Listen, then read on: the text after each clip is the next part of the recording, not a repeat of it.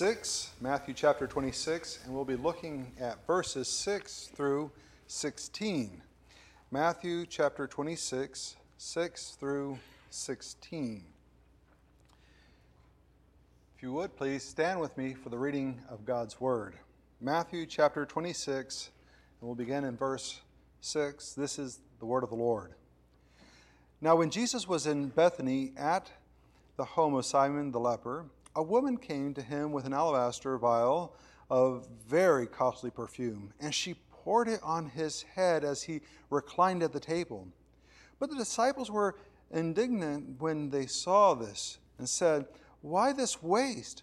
For this perfume might have been sold for a high price and the money given to the poor.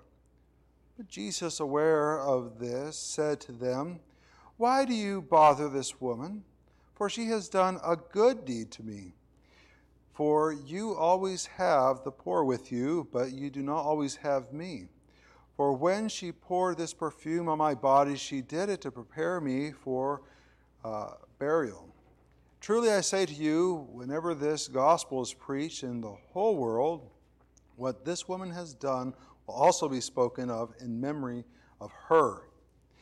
Then one of the twelve, named Judas Iscariot, went to the chief priest and said, What are you willing to give me to betray him uh, to you? And they weighed 30 pieces of silver to him. From then on, he began looking for a good opportunity to betray Jesus. Let's pray. Father, thank you for this morning. We have these two different narratives, and I pray that your Spirit would illumine our minds so that we can understand your word. Father, if there's someone here who has never accepted Christ as their Savior, that today can be that day of salvation. For other of us, we might find ourselves in one or the two illustrations, and I pray that your Spirit would uh, convict us of what things might need to be changed in our lives. In Jesus' name I pray. Amen. You may be seated. Why are, are some people loyal? Why are some people loyal? And I mean really, really loyal. Like, like loyal, like on, on November 18th, 1978. Jim Jones encouraged a group of people to go down to Guyana, and on that day, including himself, uh, 900 people died. 900 people. They drank some of the Kool Aid he ended up shooting himself in the head. What, what makes that type of loyalty? Or what makes a person disloyal?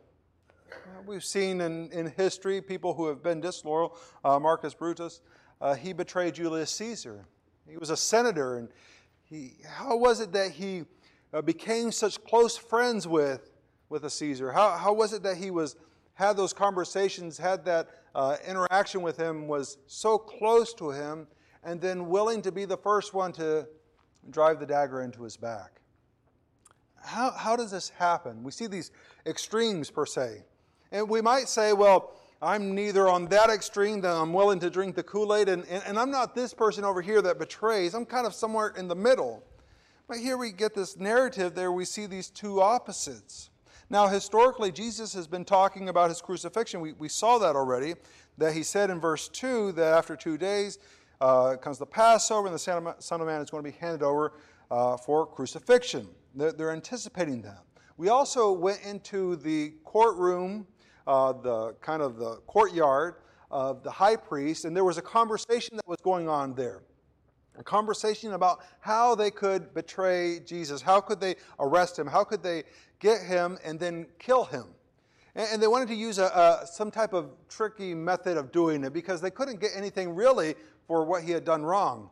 And they decided because of fear of the people that they would just kind of wait, they would hold on.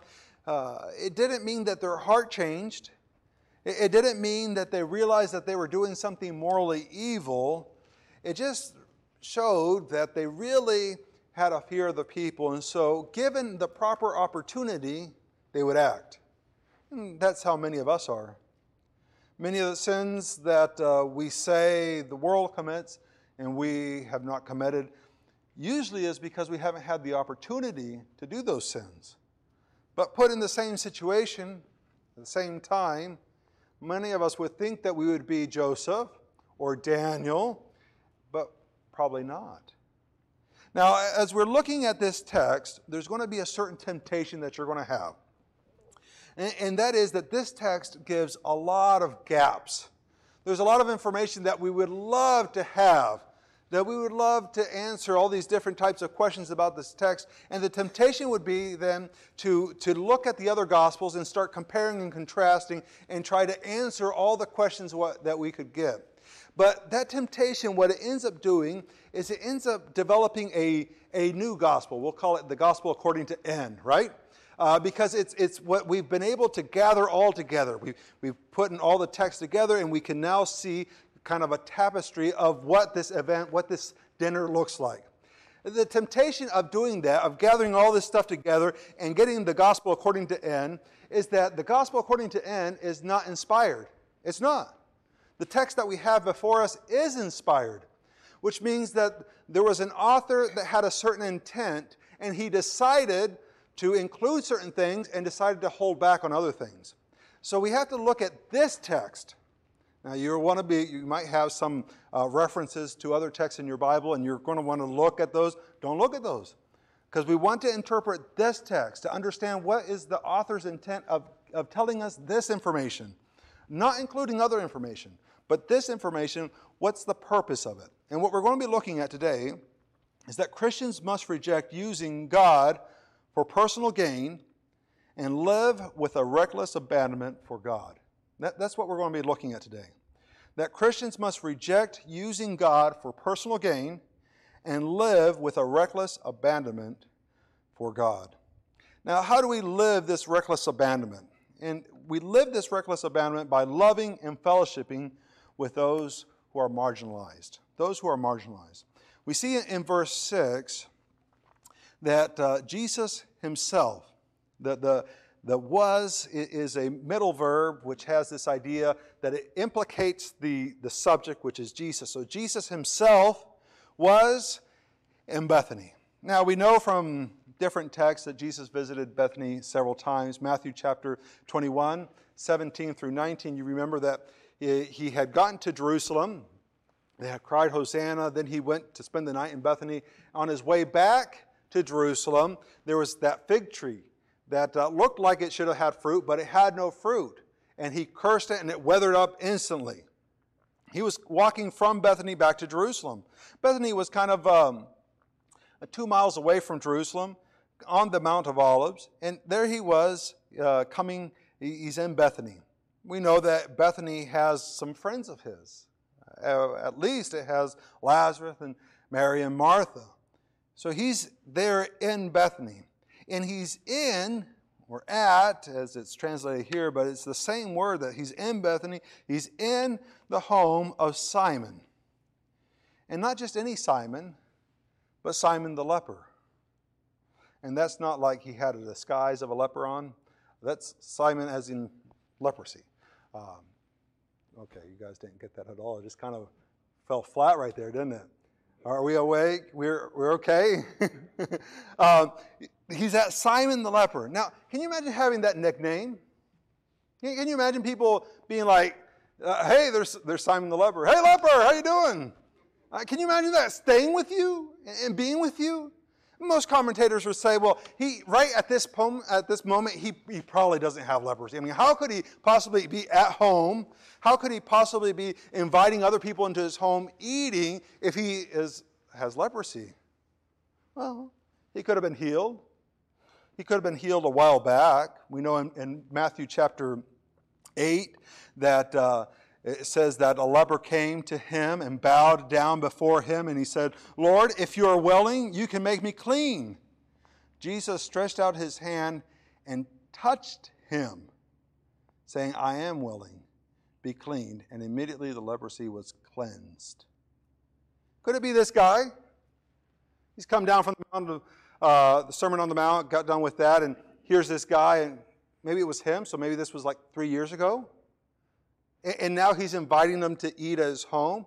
How long has he been without the leprosy? I mean, we would want to know these type of information. Like, when did Simon get healed? Who was Simon's family?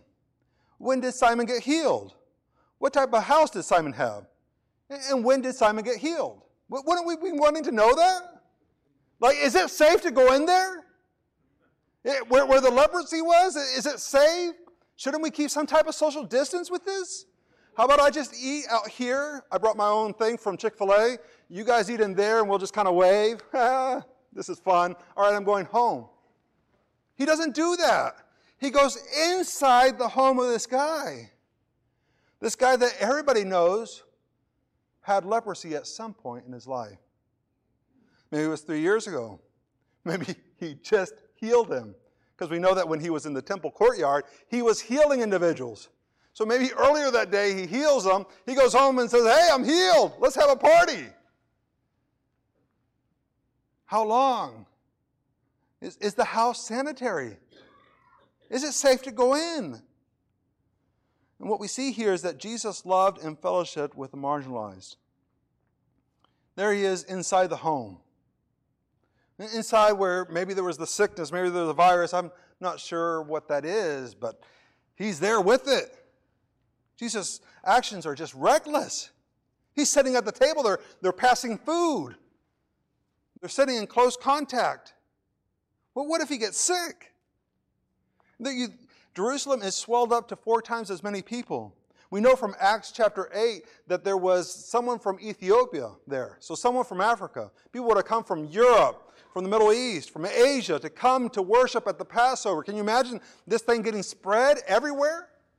It's kind of reckless of Jesus. Has he no concept of public health? Oh, it's, it gets worse, though. Because Jesus took his disciples to love and to fellowship with the marginalized as well. We know from verse 8 that the disciples are present. It seems one thing that if Jesus is deciding to kind of be reckless and kill himself by having this leprosy, maybe he should have done that by himself. But he takes his disciples into the home to eat as well.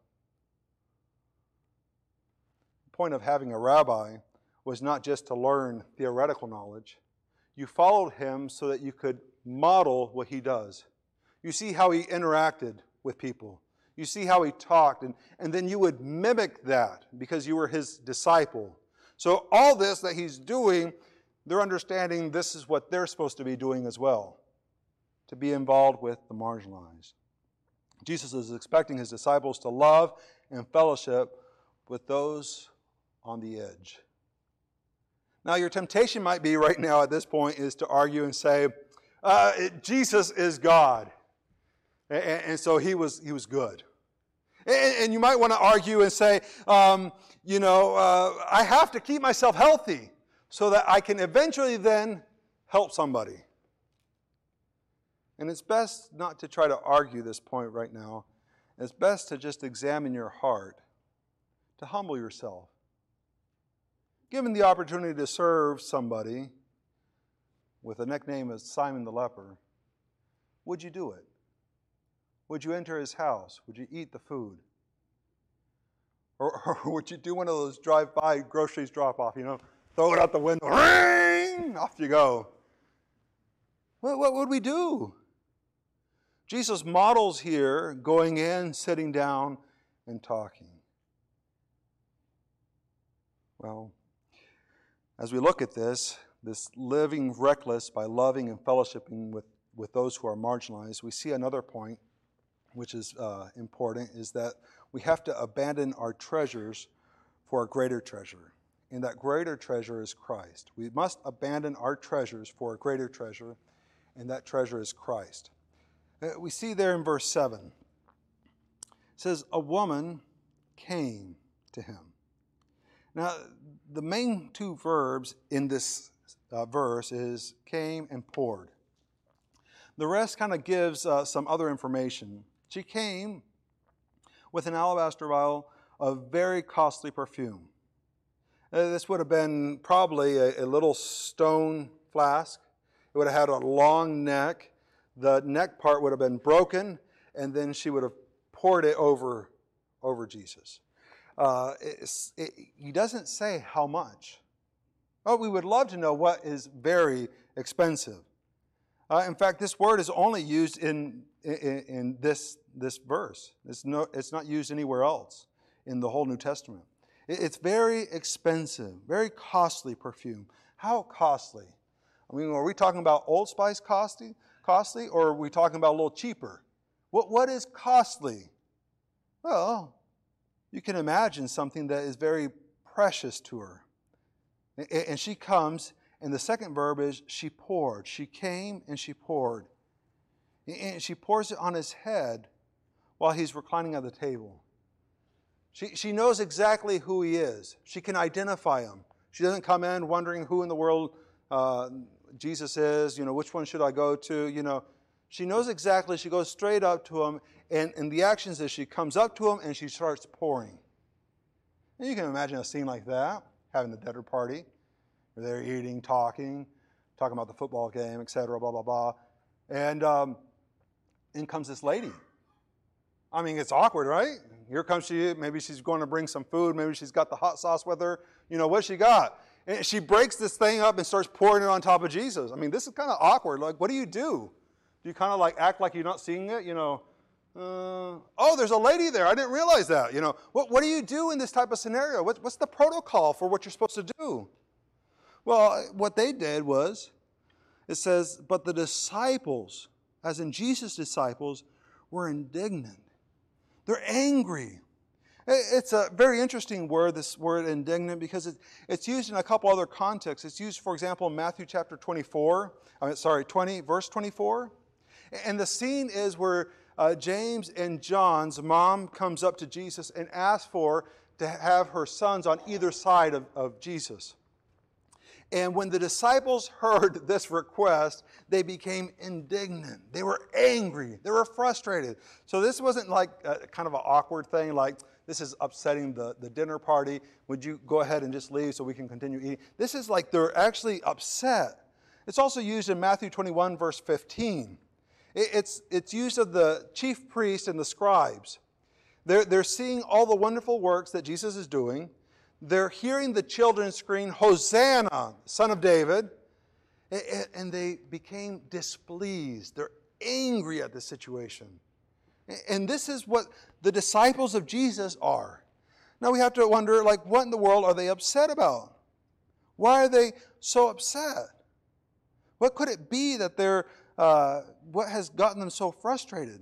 And they said, uh, when they saw this, why this waste? Why this waste? So they're considering somehow her actions as being a wasteful action. Now, what exactly is the waste? Was, uh, was it wasting the perfume, as in the person that received the, the perfume uh, really didn't deserve that type of costly perfume?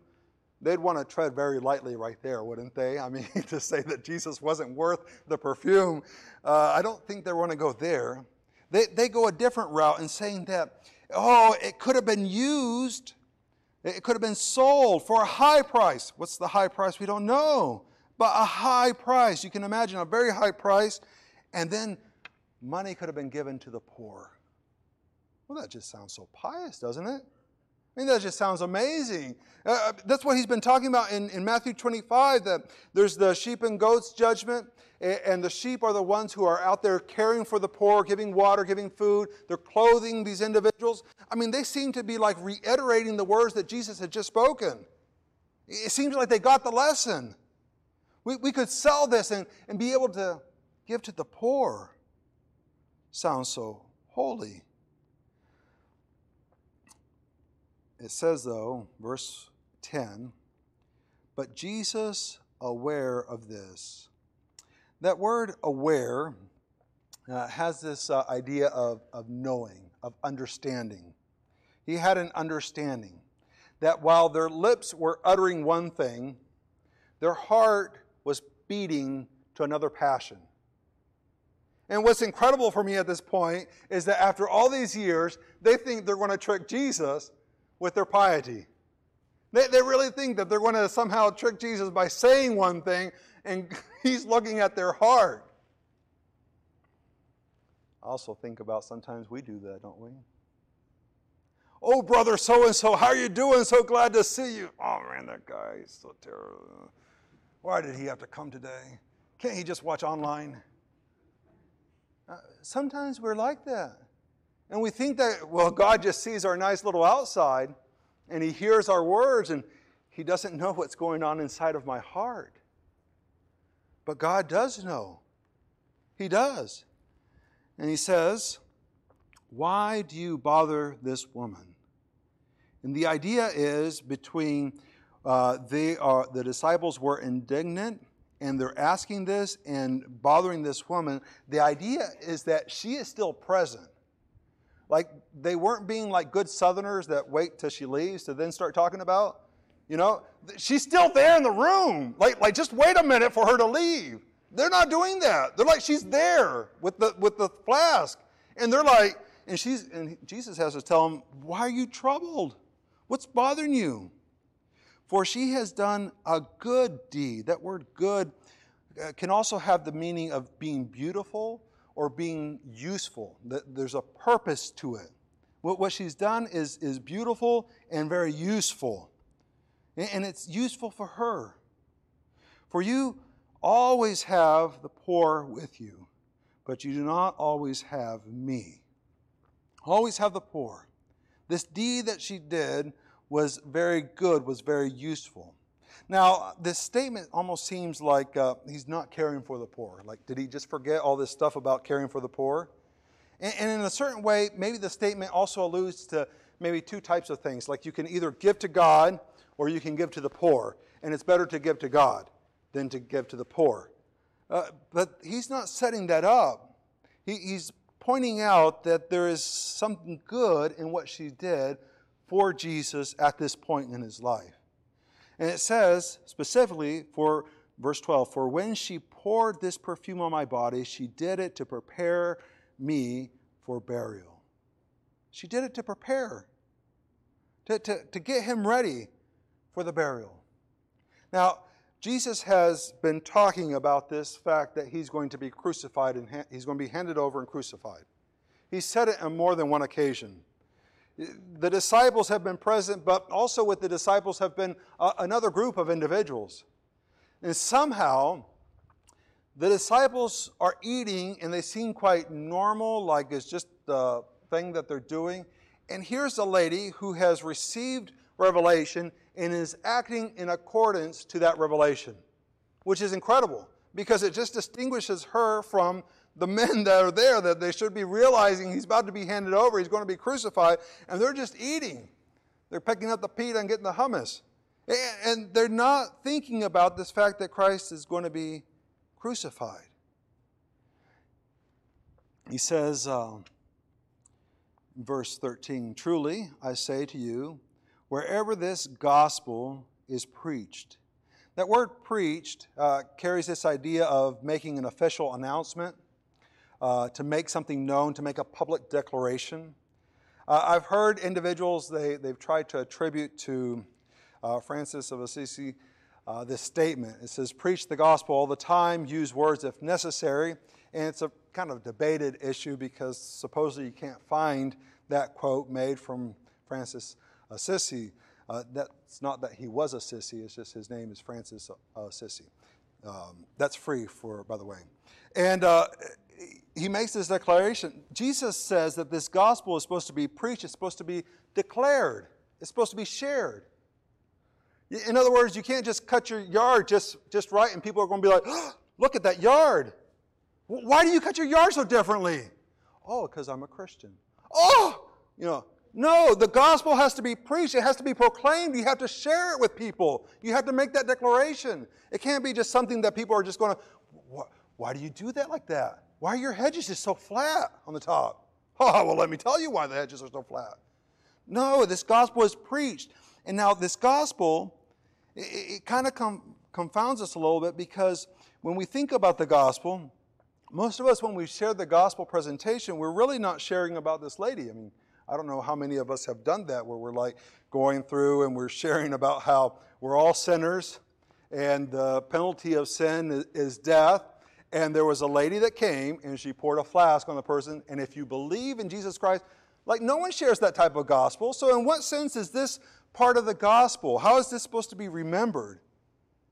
Well, the gospel, the fact that we have all sinned, Romans 3:23, that the punishment of sin is death, Romans 6:23, and that faith in Christ's work saves us, Romans 6:23 and John 3:16 through 18. That's just the beginning. We, we know that uh, the gospel is much, much more than just that.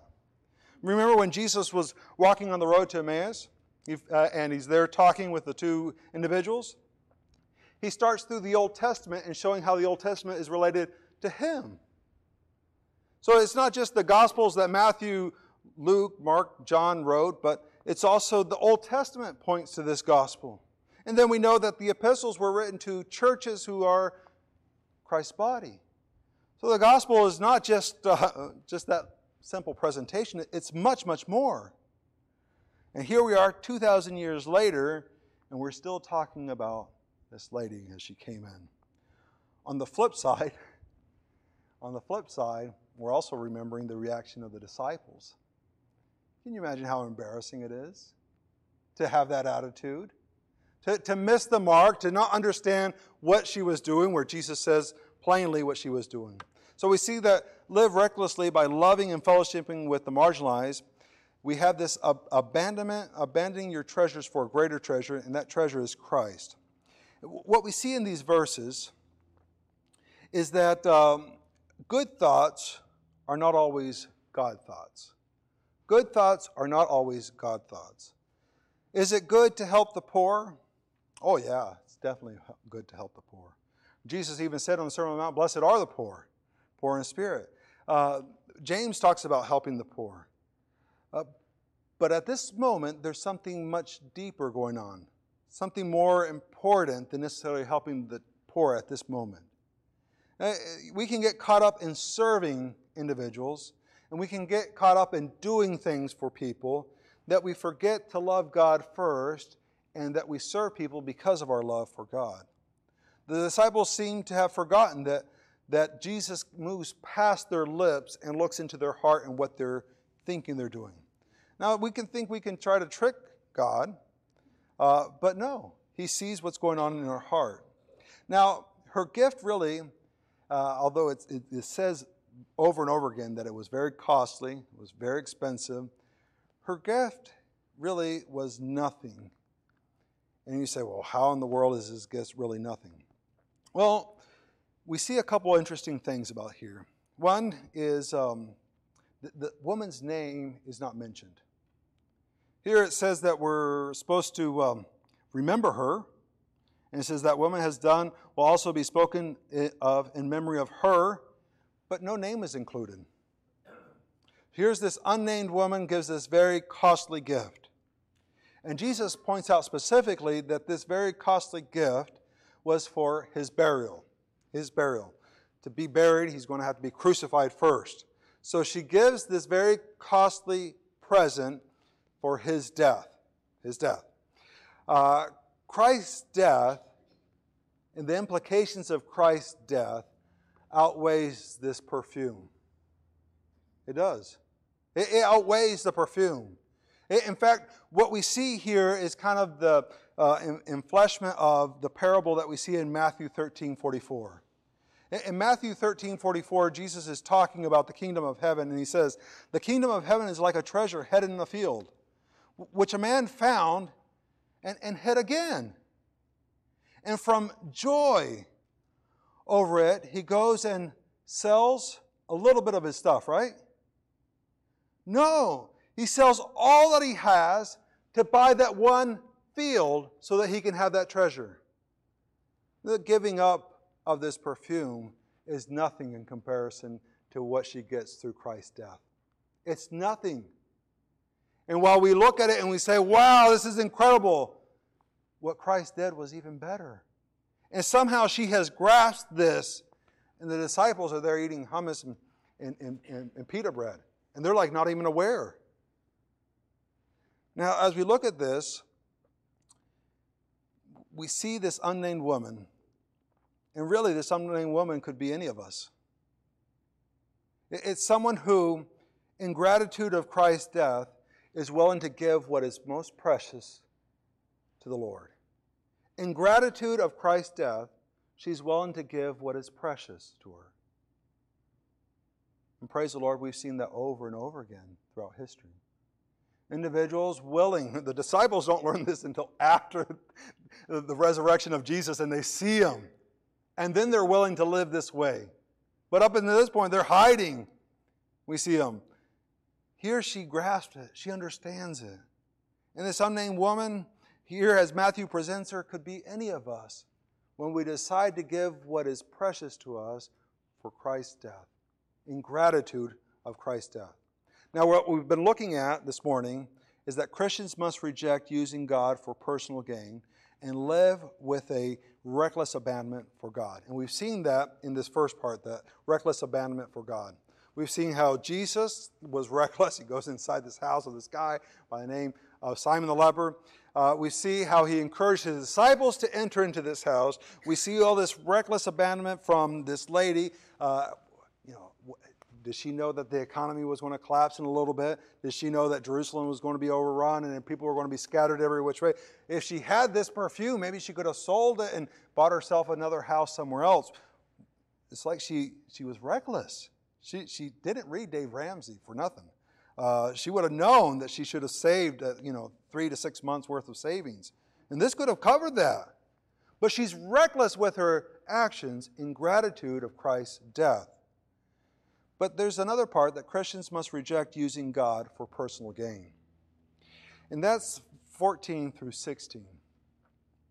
It says, Then one of the twelve, and how the Greek reads it, it's, it's very interesting because the word order is that they've delayed the fact that it's one of the twelve. It says, The then went, and who went? One of the twelve. And the name of Judas Iscariot is delayed even further which puts uh, you're anticipating who in the world could be going. And, and, and finally, you discover it's Judas. Judas is going. And where is he going? He's going to the chief priest. What? These guys have been criticizing Jesus the whole time. He's going there? What could he be going there for? What, what is he going to go do with the chief priest? What could he possibly do? And why, why is he not going to stay and eat? Well, what's the matter with him? Why would he leave this intimate setting to go talk with the chief priest? This just doesn't make any sense. Why would he do that? And it says, verse 15, uh, and said, it, it's a very terse way uh, of expressing that Judas now is going to speak. Usually, more words are added. And then Judas said to them, but the terseness of it gives the idea that he gets straight to the point. It's like he doesn't even have any flowery words or anything. He's just there and he wants to talk, he wants to get down to business. He's going to start doing negotiations. Now, why in the world is he there? There's been different um, ideas that have been presented. Some have presented that maybe, maybe, Jesus, uh, maybe Judas thought that he could kind of broker a deal between the Jewish leadership and Jesus. Maybe he could bring them all to a table and they could there talk and discuss about things and see that really they worship the same God and, and maybe they're not so against each other. And that's been one theory, is that maybe Judas thought that he could broker a deal. Another thought is that maybe, uh, maybe not broker a deal, but Judas felt called of God. He was chosen by, by God to go betray Jesus. Just like Esther said, for such a time as this, I'm here maybe Judas felt that desire too, and he said, I am called of the Lord to go betray Jesus. And he's going to go fulfill that. Uh, there is another idea that maybe, maybe Judas just got tired. Maybe Judas just got tired of this uh, servant leader, the suffering servant. Oh, come on. Let's get over this. We want to see the Son of Man come in glory. And so he thought maybe he could push his hand, that he could reveal his true self. This, this, this Son of Man who comes with all the glory and authority. But no, that's not what Matthew reveals at all. Because what Matthew reveals is that he's asked the question, What are you willing to give me to betray him to you? What Matthew reveals is that he was a greedy person and he's willing to give Jesus up for personal gain. Oh, can you imagine? It says there in the text that they weighed out 30 pieces of silver. 30 pieces of silver would have been about a day's wage. Uh, sorry, a month's wage. It would have been about a month's wage. So if we could calculate that out, I think, is it 725 an hour minimum wage here in Texas? I think it's 725. If we calculate all that out to a month, I think that's around 1,160. Um, 1,160. For, for 1,160 bucks, Judas betrayed Jesus. After that, he receives that. From that moment on, he's looking for a good opportunity to betray him. Now, every moment, every place they go, he's looking, he's calculating. Everything now is how can he turn Jesus over? And this desire of the priest to not, to not do this, all of a sudden the opportunity has risen. And they don't care about the morality of what they're doing. The opportunity, and they're going to take it, they're going to do it. Now, what we see here is that you do what you do because you want what you want. Judas desired money. And I can imagine at the moment of receiving a whole month's salary, a whole 1,160 bucks, it was great. I mean, remember the first time the stimulus checks went out? People were all of a sudden getting money in the thing. People who hated Donald Trump were all like, my president, you know? They loved it. They got a check. And for the moment, you could think, man, I got a whole month's salary right here. What am I going to do? I'm going to go to Chuck E. Cheese first. What, what is he going to do with it? But how does 1,160 bucks compare to betraying God? See, we're tempted to betray, to be rebellious against God every day with the desires of our heart. And, and, and, for that moment of sin, there's that moment of pleasure when we say, Yes. I knew if I did this, I would feel like this. I knew if I engaged in this, it would make me feel so much better. And there's that moment of sin where you're enjoying it, but the payoff is not great, is it? It's not really worth betraying God. It's not really worth being rebellious to God. And in the scheme of things, it's 1,160 bucks for being disloyal to God. What can you do with a thousand? Can you buy a car? Can you buy a home? Can you buy health with that money? You look at it in that light and it seems quite pathetic. Yet we do it over and over. Giving the most expensive or taking a little. The two are contrasted, aren't they? Here's this woman. She gives something very costly to Jesus in gratitude. Here is Judas taking very little to gain for Jesus. What a contrast between the two. Now, I think if we were to examine ourselves right now, we would fall into one of the two camps. Either we're living a life in gratitude where we are offering up to God sacrificially to Him, or we're looking at God as somehow He's going to benefit us. We're going to use Him. He's going to answer my prayers. I'm going to call down, and He's going to do things for me. We're, we're living in one or two ways. We're either sacrificially giving in gratitude, or we're looking at God as an opportunity for ourselves. Christians must reject using God for personal gain and live with a reckless abandonment for God. You do that by recklessly loving and fellowshipping with the marginalized. You do that by abandoning your treasure for a greater treasure, which is Christ. And you see that personal gain by rejecting God never pays. Let's pray. Father, I pray now as we examine this text, we examine our lives, there might be someone here that they only look at you as for personal gain. Maybe they think of salvation as, as only them getting out of hell.